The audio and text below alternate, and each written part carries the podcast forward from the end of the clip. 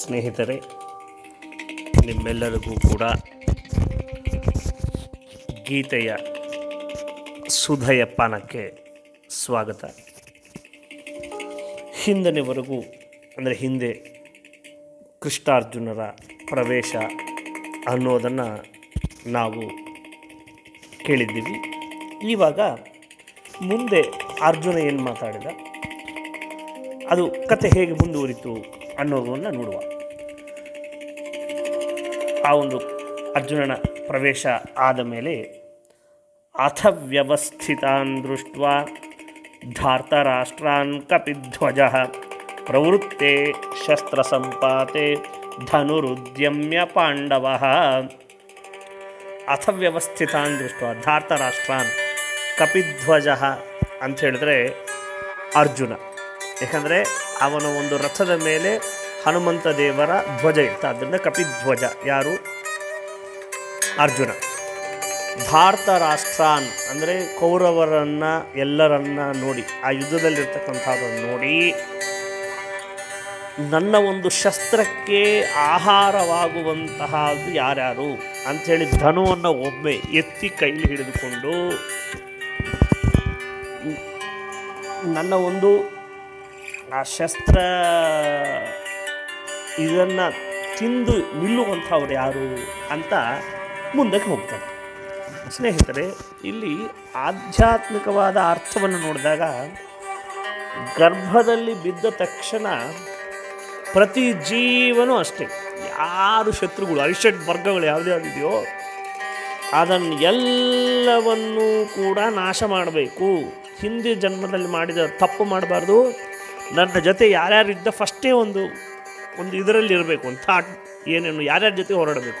ಕಾಮ ಕ್ರೋಧ ಲೋಪ ಕಾಮ ಕ್ರೋಧ ಲೋಭ ಮೋಹ ಮದ ಮಾತ್ಸರ್ಯ ಈ ಆರರ ಜೊತೆ ನಾವು ಹೋರಾಡಬೇಕು ಅನ್ನೋ ಒಂದು ಕ್ಲಾರಿಟೀಲಿ ಇರ್ತಾರೆ ಜೀವ.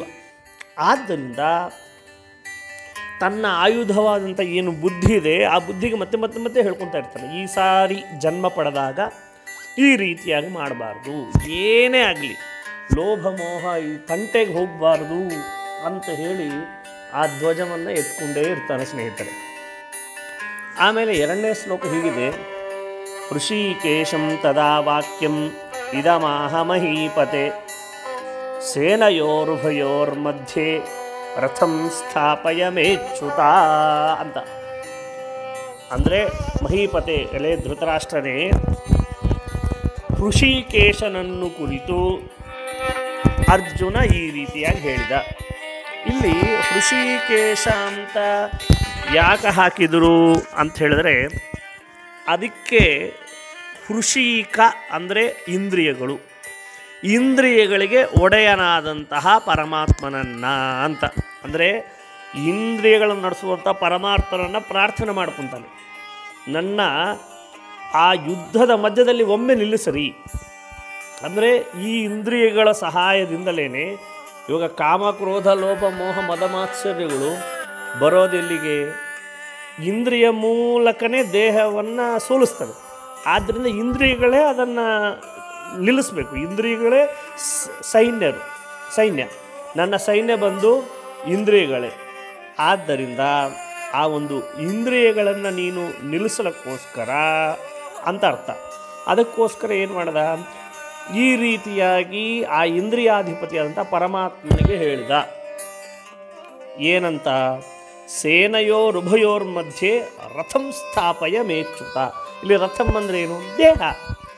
ಎರಡು ಸೇನೆಗಳ ಮಧ್ಯದಲ್ಲೂ ಕೂಡ ಒಮ್ಮೆ ರಥವನ್ನು ನಿಲ್ಲಿಸು. ಇವಾಗ ಗರ್ಭಾವಸ್ಥೆ ಅಂದರೆ ಅಷ್ಟೇ ಅಲ್ಲ, ಕಾಮ ಕ್ರೋಧ ಲೋಭ ಮೋಹ ಮದ ಮಾತ್ಸರ್ಯನೂ ಇರೋದಿಲ್ಲ, ಜ್ಞಾನ ಭಕ್ತಿ ವೈರಾಗ್ಯ ಇತ್ಯಾದಿಗಳೂ ಇರೋದಿಲ್ಲ, ಮಧ್ಯದಲ್ಲಿರ್ತೀವಿ, ಆಲೋಚನಾಗ್ರಸ್ತರಾಗಿರ್ತೀವಿ. ಆದ್ದರಿಂದ ಎರಡರ ಮಧ್ಯದಲ್ಲಿ ಒಂದು ಸಾರಿ ನಿಲ್ಲಿಸು. ಯಾಕೆ ಅಂತಂದರೆ, ನನ್ನ ಜ್ಞಾನ ಭಕ್ತಿ ವೈರಾಗ್ಯ ಮೊದಲಾದಂತಹ ಆಯುಧಗಳಿಂದ ಕೊಲ್ಲಲ್ಪಡುವ ಕಾಮಕ್ರೋಧ ಲೋಭ ಮೋಹ ಮದ ಮಾತ್ಸರ್ಯ ಇವುದನ್ನೆಲ್ಲವನ್ನೂ ಕೂಡ ನಾನು ನೋಡಬೇಕು ಅಂತ ಹೇಳಿ ಹೇಳ್ತಾನೆ. ಈ ರೀತಿಯಾಗಿ ಇವತ್ತಿನ ಈ ಎರಡು ಶ್ಲೋಕದ ತಾತ್ಪರ್ಯವನ್ನು ಮುಗಿಸುವ ಸ್ನೇಹಿತರೆ. ಓಂ ಶಂ ಓಂ.